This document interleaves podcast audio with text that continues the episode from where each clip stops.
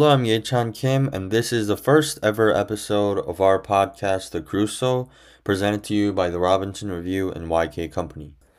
So, before we start, I think I can briefly explain to you guys why I named this podcast The Crusoe and um, what our aim here um, in this podcast is. And as you may already know, the Robinson Crusoe's story is so famous that I feel like I don't really have to explain it. But to just give you a brief explanation of what it is, it's about um, the character Robinson Crusoe being in a desert island where he has to survive alone. And in that process, he's able to gain some valuable knowledge. And um, here in this podcast, I'm trying to do a similar thing under our organization, the Robinson Review. And since the purpose of the Robinson Review is to pursue uh, professional journalism and writing, as well as uh, foster new uh, new generations of learners. Uh, I thought this podcast um, and naming it the Crusoe would be appropriate, and you know I thought it would be a cool one. So. Um, and some of my friends mentioned it uh, along the way as well. They've always suspected that the Robinson Review was named after the Robinson Crusoe. So that's why I decided to name the podcast The Crusoe. And um, so, what we're going to do in this podcast is um, we're going to invite guests every week. Um, sometimes I'm going to be alone, but um, for example, today it's our first episode, so I decided to host it alone. But we're going to have guests, um, some people um, just students, some are experts in uh, various fields, and I'm going to have conversations with them on their knowledge and um, I'm going to ask some relevant questions and have, you know, a productive conversation with them. And the topic today um, for the podcast I'm hosting alone is the New World Order. And you may think that the world order was set after World War II, which is uh, quite an accurate evaluation. But the thing I'm trying to talk about here today is the New World Order um, under American leadership, how it has been challenged over the years by China and um, various international events, the unrest in regions such as the Middle East, as well as the unrest inside American politics and um, the American society. So that's going to be our topic. And um, the first thing I want to start talking about is American politics. And the reason why I'm starting off our discussion with American politics is because American politics has been um, in a quiet, quite uh, chaotic situation over the years, and this um, happened mostly after um, the 2016 presidential election, uh, where Donald J. Trump was elected um, against Hillary Clinton, and um, that's the thing I want to talk about first. But uh, before that, we should talk about um, a few characters, a few uh, personalities in U.S. politics, and the two characters or personalities are Biden and Trump. Uh, Joe Biden is the current incumbent president. He is he has been the president since the 2020 election, where Donald J. Trump lost um, after his mishandling of the COVID 19 pandemic. And Donald J. Trump, as uh, obviously you may know, he is a successful businessman. Uh, but at the same time, he was the president from 2016 to 2020 um, for the United States of America. So um, they're the two most prominent figures in American politics at this point, um, despite their age. And uh, that's one of the concerns, especially for Biden, because um, he's almost at the age of retirement. Uh, he should have retired many years ago. He could have retired, but he is currently around the age of 80, while Donald J. Trump is also reaching his um, his late 70s. So the two personalities and figures are still prominent in U.S. politics, but they are um, on their exit and they are on their way towards um, the end of their dominance. But the thing I want to talk about here is how Joe Biden handled the global inflation crisis and how, before that, uh, Donald J. Trump handled the uh, global pandemic. And um, to start off, I think we can talk about Donald J. Trump. And Donald J. Trump, as we know, um, was a successful businessman, and he was um, he came in. Uh, many expected that he would fail big and it would be a major hit towards his business career. But as we've seen, um, his political career has also been quite successful with his presidency and uh, what what kind of a uh, fandom he's been able to achieve in his um, dominance, and uh, some of that uh, was due to how he was an unpre- unprecedented figure in American politics, and he spoke out his words um, in ways that were unimaginable, unimaginable in many ways. But um, at the same time, he was successful in his economic policies. And um, after he was elected against Hillary Clinton in 2016, which was also quite a shock to many Democrats, but also the American public in general, he was able to uh, make uh, the American economy quite uh, flourishing um, for the first few years of his presidency. And this was largely based on his uh, pro business policies and his experience as a um, as someone who was in the industry um, and who is still in the industry. And I think we can think about uh, how that contributed to um, people thinking that in 2020 he was going to be elected without a doubt. But what we've seen in his presidency with that was that he met quite a big obstacle, and that was the uh, global pandemic. And the COVID 19 pandemic in uh, 2020, early 2020, um, Donald J. Trump and his political personality, as you know, I talked about earlier on, uh, it was he was quite uh, different. He was different from other political candidates and political figures. He was um, quite uh, rough with his words. He was quite uh, aggressive with his actions. But at the same time, it could it can also be seen as a behavior of uh, lack of acuteness and lack of um, uh, lack of mental sharpness in some of his decisions. Um, and instead of it being uh, for the good of the country, uh, it was shown as uh, an act of arrogance, an act of um, misbehavior, and um, that happened especially during the global pandemic. That is one of the reasons why he lost in the 2020 election.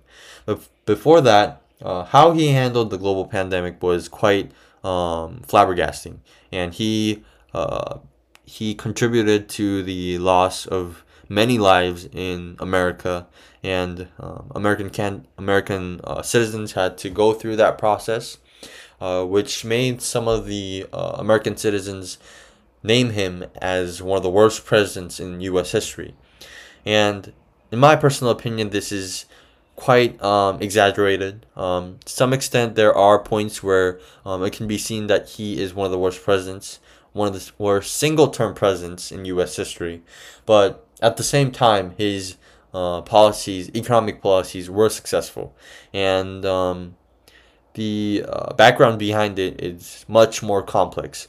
But just looking at, at um, from a simple point, uh, simple uh, viewpoint, I think we can see that his economic policies um, were successful, even though he still argued for some of the craziest ideas um, ever seen in American politics, such as um, you know having a border across Mexico and um, also pursuing uh, policies of isolationism.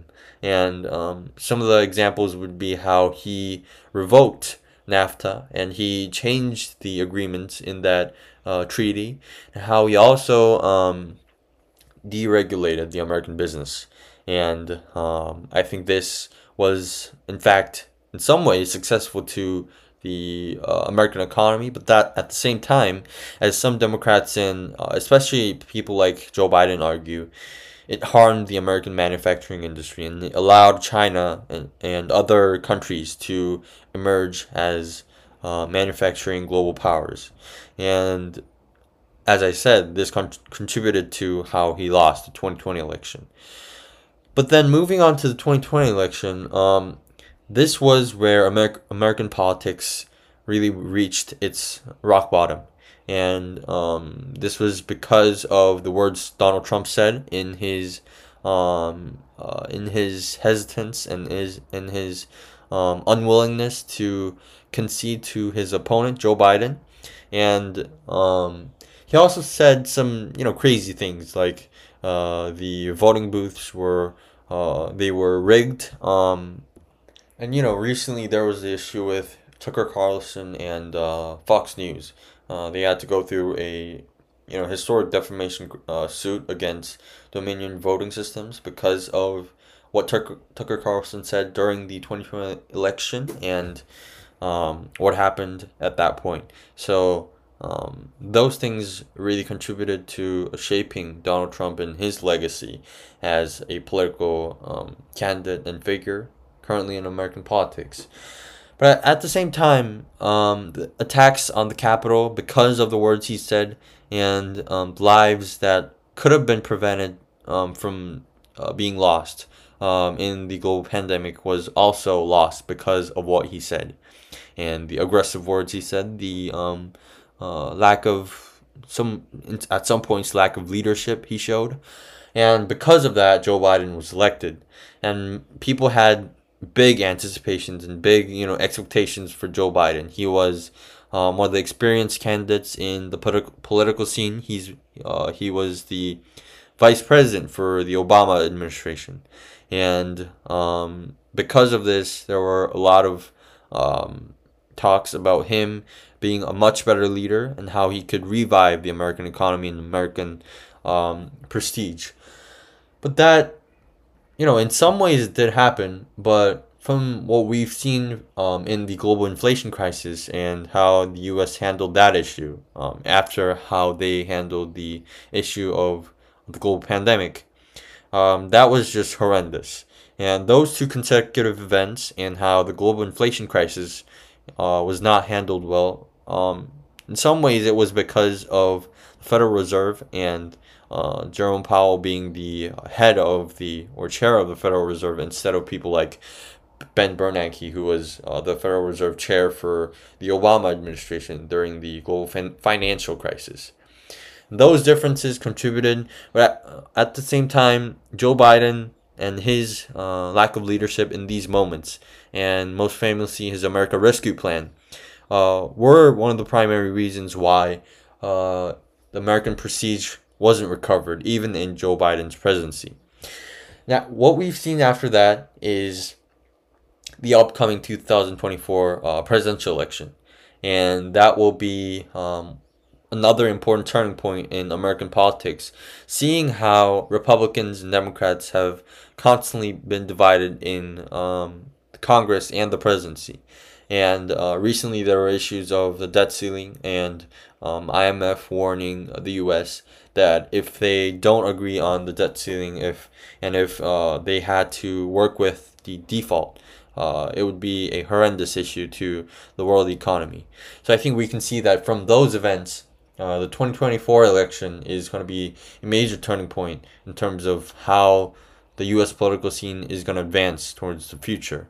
And um, looking at this, I would say that you know when I was preparing this issue, Biden uh, didn't he hadn't um, announced his uh, reelection campaign. But at this point, he's already announced that, and he's going up against uh, Donald Trump, who will announce his campaign right after last year's midterm elections.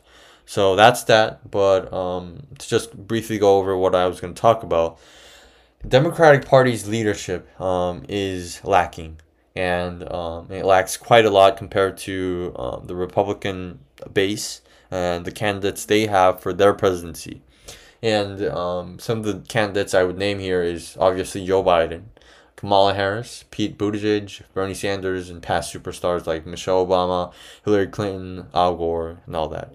But um, before Joe Biden announced his reelection campaign, talks I heard was about how past superstars like Michelle Obama, Hillary Clinton, and Al Gore had to, uh, maybe they had to step up again. And they had to clinch the uh, Democratic presidency uh, nomination uh, presidential nomination for the Democrats to at least have a chance. But now Joe Biden announced his presidency, um, and I think it's quite uh, obvious that Kamala Harris is once again going to be the candidate for vice president. And I expect that in future presidential elections or campaigns, she might also try running for the uh, Democratic Party's nomination. But that's another discussion. But uh, at this point, Joe Biden is running and he's going to run against Donald Trump, Um, we don't know if Donald Trump is going to be nominated for the Republican Party's can uh, presidential candidate nomination, but uh, we can see that uh, we can expect we can at least expect that that is um, a high possibility. And the reason why I can't say that Donald Trump is going to be elected in the Republican Party is because of Ron DeSantis. And Ron DeSantis has shown so much in his governance in Florida. And um, there were some controversial moves, and um, he's still in the controversy regarding how he might be the next Trump and he might, you know, uh, enact policies like uh, Donald Trump in the ways Donald Trump uh, did and in the ways that Donald Trump handled the uh, uh the country. But Ron DeSantis and his governance in Florida, um, I would say, as a moderate, was Im- quite impressive, and that's because of how he handled the uh, global pandemic, how he handled um, how he handled hurricanes, and how he handled the uh, Flor- Florida's economy as a whole. So um, in that process, we can think about uh, his fight against Disney. Uh, he re- revoked some charters um, uh, given to Disney for uh, the past few decades, and you know, Disney's been the traditional. Uh, they've been the traditional corporate giant in Florida, but what DeSantis has done is um, he stepped up against that company, and he's um, been arguing for his policy agenda, his uh, conservative policy agenda, which has been appealing to a lot of Republican voters who uh, who've been disgusted by uh, Donald J. Trump's what he's done in the past. But um, because of those those reasons, Ron DeSantis has a legitimate chance in um, winning against Donald J. Trump. But here's my uh, expectation. Here's what uh, here's my uh, thoughts on this. Um, and this is not this is not a factual thing. This is just uh, my expectations and what um, this is just my hi- hypothesis. I would say, but Ron DeSantis um, has great chance against Donald J. Trump, but because of the uh, indictment uh, situation he's been going through um, and what uh, he does uh, practically in most situations regarding these controversial issues that he has to face against the media and the public, it's going to only benefit Donald Trump. And it's um, going to center the attention towards him. And this is because of how he's just naturally that kind of a figure. And before he was a political figure, he was kind of like a um, a uh, a celebrity, and he was uh, he was a successful and wealthy man, but at the same time he was popular and um, liked by many people. So that's gonna happen in the same way um, to him this time in my you know expectations and this is going to hit Ron DeSantis hard and Ron DeSantis um, is going to show a straightforward policy agenda he's going to show his governance in Florida he's going to you know argue of how he has more leadership and more um, more of a traditional American you know political viewpoint um, towards what he has to do in the presidency. But that's not affect. That's not going to affect Donald Trump's voters from you know voting him. It's still to vote him. I think uh, the issues around him are to attract more voters, in fact, uh, than what he had to go through. And um, one of the reasons why he lost in the 2020 campaign was because he was the incumbent president and uh, most incumbents usually have an advantage. But for Donald Trump and pe- um, political candidates like him, who has who have personalities of you know aggressiveness and uh, arrogance um, in some views, uh, it's not beneficial for them to uh, be an incumbent um, because people are going to reflect on what he's uh, what that political candidate has been showing in that position and um, that's not going to be for Donald Trump and you know the failures he has gone through. So I expect I still expect Donald Trump to win, but um, I do think that Ron DeSantis has a good chance on fighting him well. That might you know that might even help jo- uh, Joe Biden on his reelection. But um, at the end of the day, that's another uh, discussion. So um, and another thing that I want to talk about is uh, the culture wars and the culture wars um, it's one of the uh, most important issues in American politics right now, and uh, in com- contemporary American politics, um, the fight between the ide- ideological conflicts between liberal uh, liberalism and conservatism is uh, is polarized in a way that we've never seen in American society, and um, that's been affecting a lot of other countries as well. Um, even in countries like Europe, where uh, the far right is emerging right now, um, as we've seen with the uh, election with election of Giorgia Meloni in um, Italy and some of the other countries like Germany and France, where uh, far right candidates are um, receiving all the attention, all the likings of the public. So that's an important issue. And um, one of the figures that are in the center of this issue um, in American politics is Alexandria Ocasio Cortez. Um, I'm going to call her AOC because obviously that's what um, almost all the people call her. But AOC was first featured in a Netflix docu series or documentary called "The um, Knock Down the House."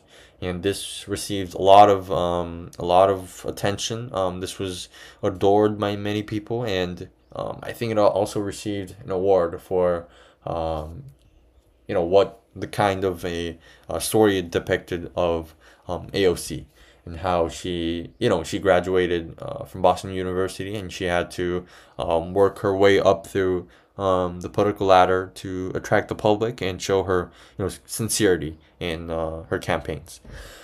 But at the same time, AOC is um, quite a controversial figure um, in many ways.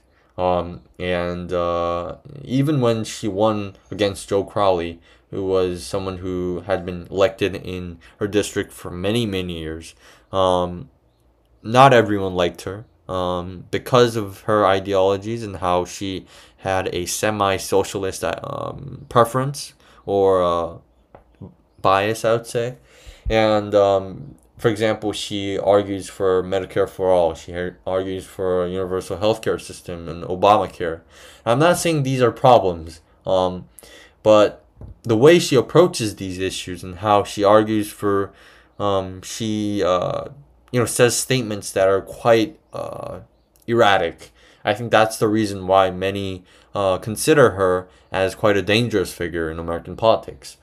But people like um, AOC and uh, political figures like her and um, liberals, you know, the so-called liberals, are going up against figures like Ron DeSantis. And because of this, um, this has not only affected the American political system, but at the same time, it's affecting the morale and the uh, feelings of American citizens toward each other. And um, polarization um, has been one of the biggest issues in American politics and society um, in modern day. And um, although we've seen some major issues in the past regarding uh, the rise of feminism, the uh, fight for the civil rights of African Americans, and many other issues that have been that have contr- contributed to uh, the growth of America. At the same time, this is an issue that's been handled um, in a way that caused um, political polarization, and uh, the things that AOC argues for um, for example, the Green New Deal, the uh, Democratic Socialists of America, she's a part of that coalition, um, and also the modern monetary theory. Things like that are causing even more uh, radical ideas to emerge, um, not only in political figures, but in ordinary citizens and their minds. And this is one of the reasons why American democracy is currently facing a major debacle. Um, especially after the 2020 um, raid. And um, as I said, the defamation suit of Fox News and uh, misinformation that we've seen. But um, that affected the 2016 presidential election where, um, you know, Donald Trump uh, rose in uh, dominance. Um, and some issues that I could think of at this point are um, hashtag Me Too, the Me Too movement, or um, Donald Trump's campaign of Make America Great Again. Those are um, epitomes of um, the polarization that the U.S. is facing. And um, another issue I would say uh, is Donald Trump and how he um, is still going through. And this happened in 2016, but this discussion is still going is still you know ongoing in American politics. But what that is is um, the Mueller report and um, Russian interference in the 2016 election. As we know, um, the reason why Hillary Clinton lost in 2016 was because of Wiki, WikiLeaks. Well, that's the hard pronunciation, but uh, WikiLeaks and um, her handling of her personal email um, when she was uh, she was conducting endeavors of um, the American executive branch, and those issues um, made Hillary Clinton lose devastatingly in the election, and at the same time, it caused uh, some of the events that we um, we would experience after a few years into Donald Trump's presidency. But anyway, the point is uh, the Mueller report and Russia interference in that issue and how uh, Donald Trump handled that issue from the start of his presidency um, regarding how he uh, fired FBI Director James Comey um, and you know the words he said and the targets he set against uh, Democrats. Those issues are uh, some of the those issues have uh, made me apprehensive of American politics because of how it can, it can cause so much misinformation and the uh, prevalence of uh, facts that aren't true, that aren't necessarily true and aren't necessarily um, supported by any evidence. Um, and in some ways, uh, this is because of uh, the rise of social media. And um, one of the main social media platforms these days, I would say, is TikTok. Um, it was Facebook back then. Uh, Facebook and Mark Zuckerberg had to face a lot of you know congressional hearings and a lot of criticisms towards um, his handling of uh, the company and the platform, but it's it's been continuing, and this time it's just a different platform, TikTok. But uh, TikTok and their CEO also was present in one of the recent congressional hearings. Um, and those issues are still continuing to contribute to American polarization. And um, that that's just a brief summary of what's been going on in American politics.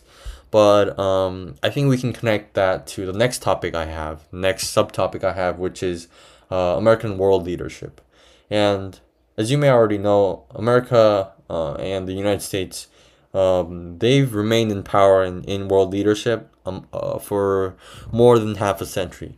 Um, after World War II and the uh, um, and the institutions set after World War II, including the World Bank, the United Nations, and all these other um, you know, advantages that the U.S. has and had in the past. Um, they've contributed to allowing the U.S. to stay in power. But an important issue would be um, how the U.S. is maintaining that power and how many of the world's citizens are disappointed uh, recently by um, American leadership. And um, I think an example of uh, people being disappointed can be shown by how they are calling the U.S. and their actions in modern society um, modern imperialism or imperialism 2.0 or whatever it is. Um, they've been um, sarcastically uh, mocking American politics, American leadership. And to some extent, there are viable reasons for why uh, people are doubting U.S. politics and U- U.S. leadership. Um, it's because of how uh, they lacked um, acuteness in their policies um, but at the same time, they've been facing um, great competition by other countries. And Russia has been um, a traditional competitor of the US since the start of the Cold War. But um, I think the main competitor, as we know, um, is China. And China was, um, since their, you know, I don't know if this is the right expression, but since their golden ages in the uh, 19th century, the 17th century, the you know from way back they've they haven't been in power. Um and the things they had to go through especially in world war ii and um, the years after that and how uh, there were a lot of uh, political unrest inside the country as we've seen through the tiananmen square massacre and the uh, change of leadership. Um, those were the reasons why china uh, despite its advantage of a mass population, couldn't emerge as a world superpower.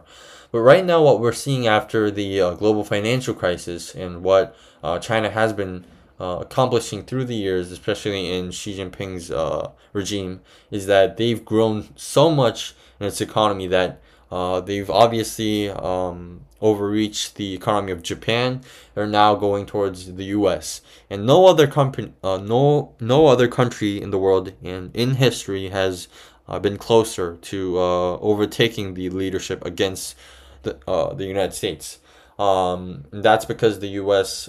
Took leadership only about a half a century ago, but also it's because of how the U.S. is one of the strongest powers we've seen, uh, we've ever seen in world history.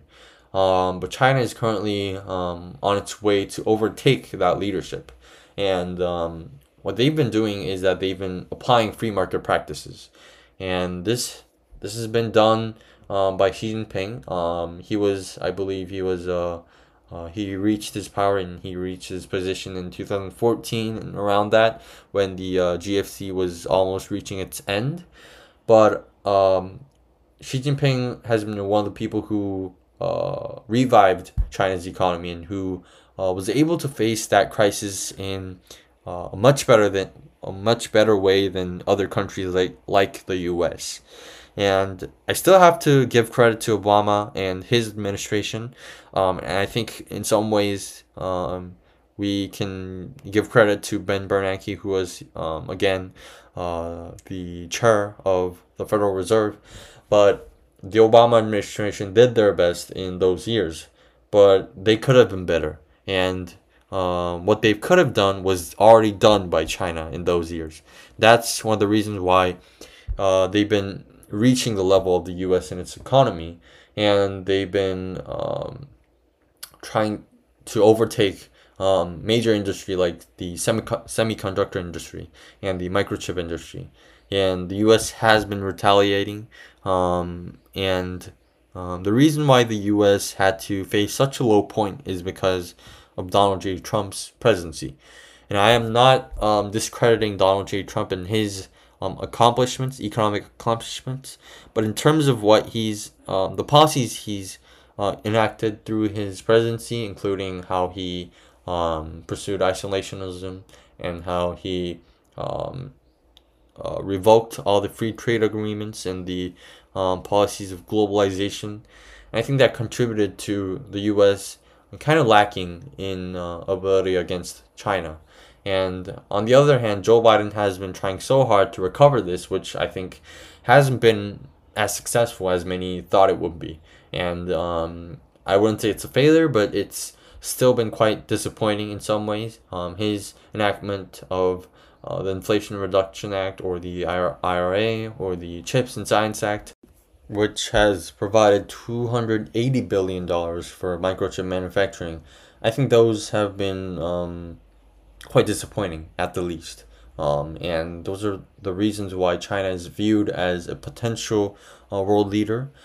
But um, as many still expect and as many still claim, the U.S. still will remain their power and their dominance um, for at least, I would say, um, 15 more years. And that's minimum I would say set. And um, that may be controversial and that may be not true or not uh, not not the result at the end, but um, there is quite um, a reason to suspect that, considering how uh, the money they spend on their military, the economy they've been they've been making over the years, and how it's not going to fall in just a few years. Um, and uh, at the same time, the reason why China might not be able to overtake American power is because of its internal division.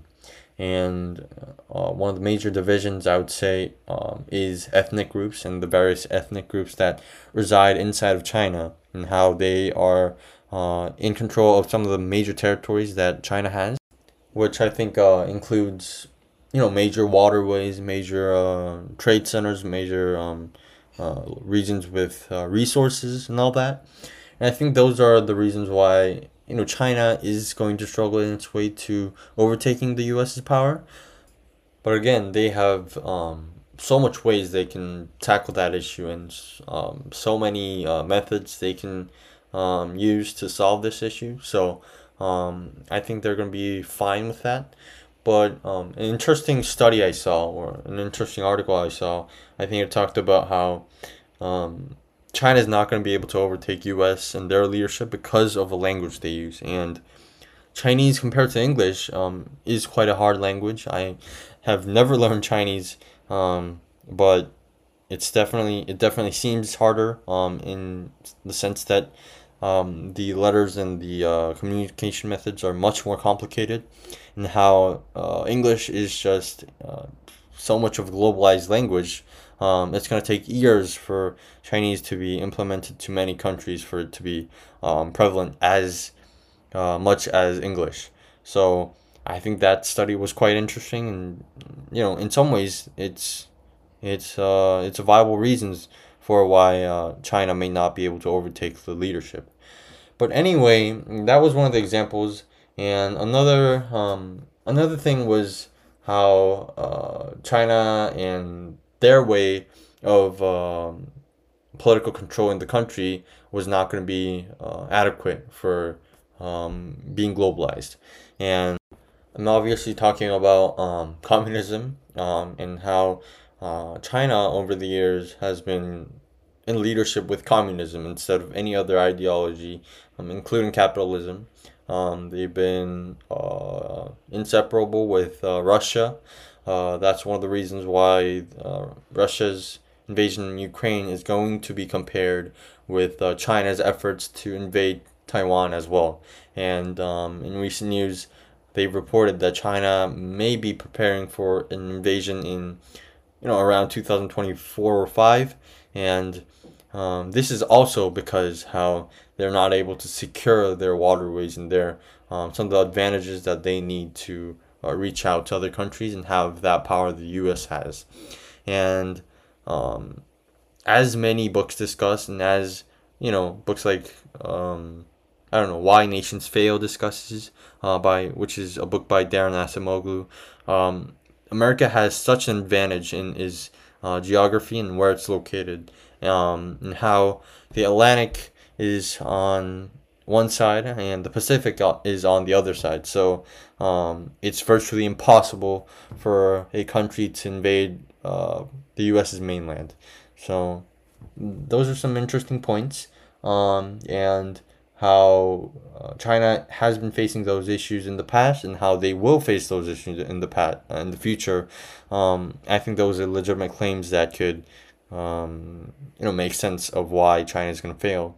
But um, another interesting thing, um, I just want to go over this briefly because we have some more information to talk about.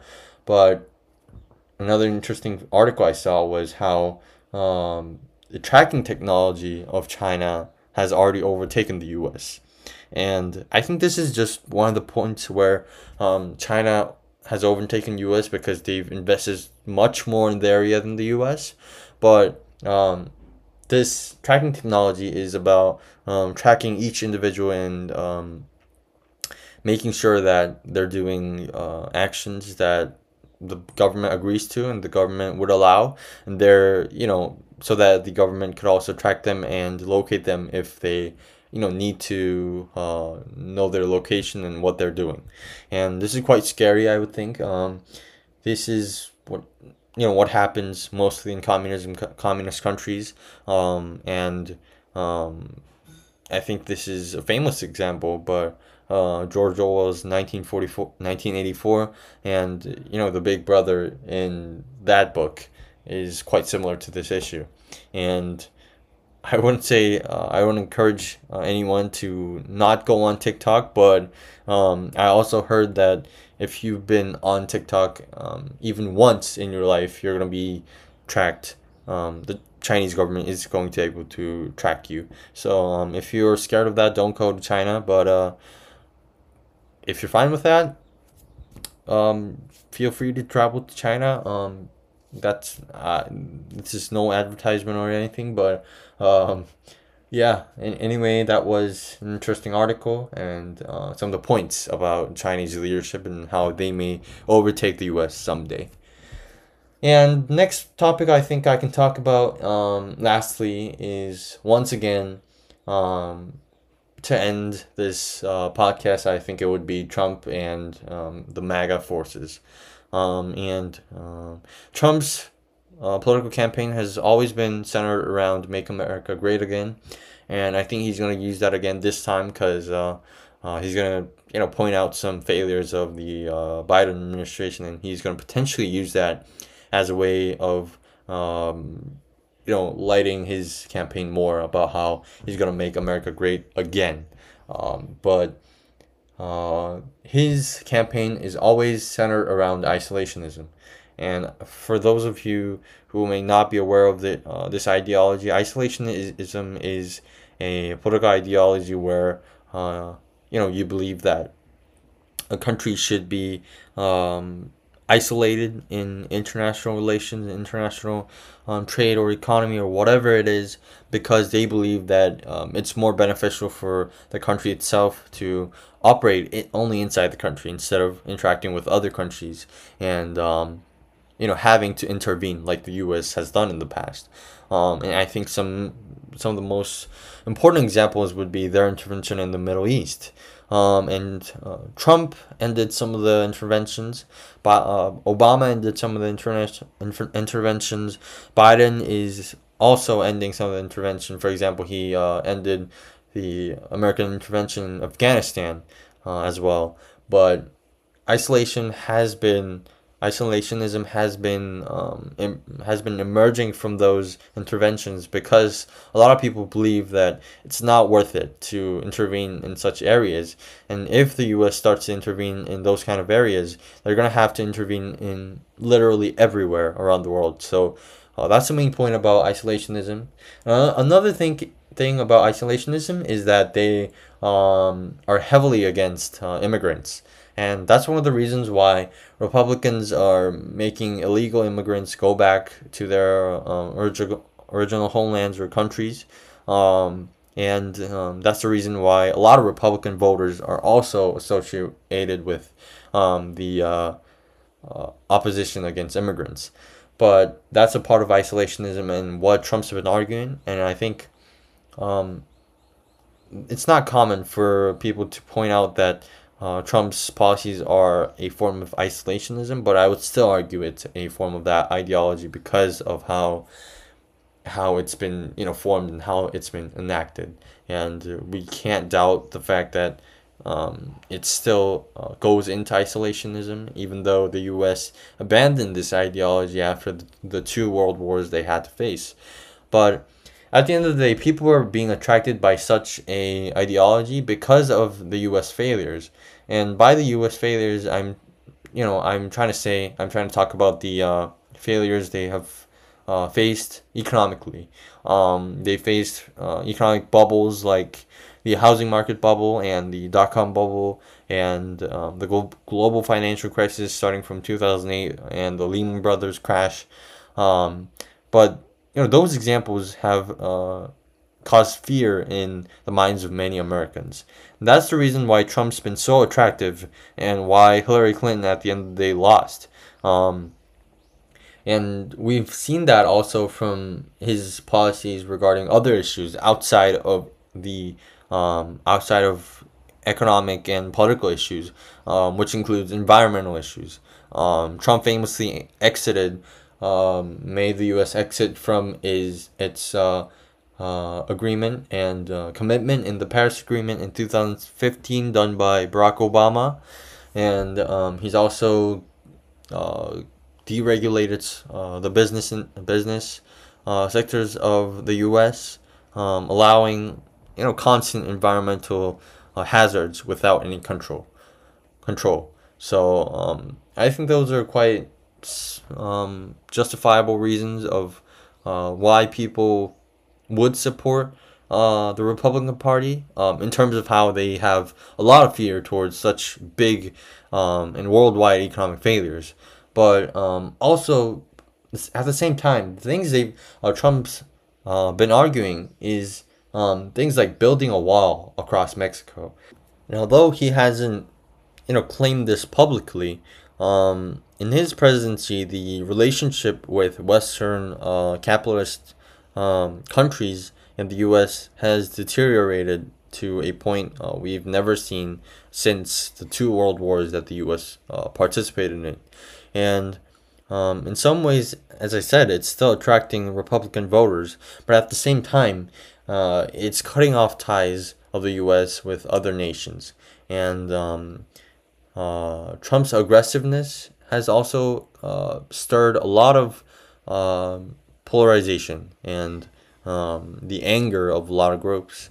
But we can't really decide on whether um, this is his fault that the things that have happened are you know solely his fault um, except for you know some some of the most um, excruciating examples such as the Capitol raid and you know some other things but regarding the uh, emergence of Putin um, China and how uh, they've been challenging their uh, you know bordering countries and how they've been um, unjustifiably invading them we can't solely contribute that to Donald J. Trump.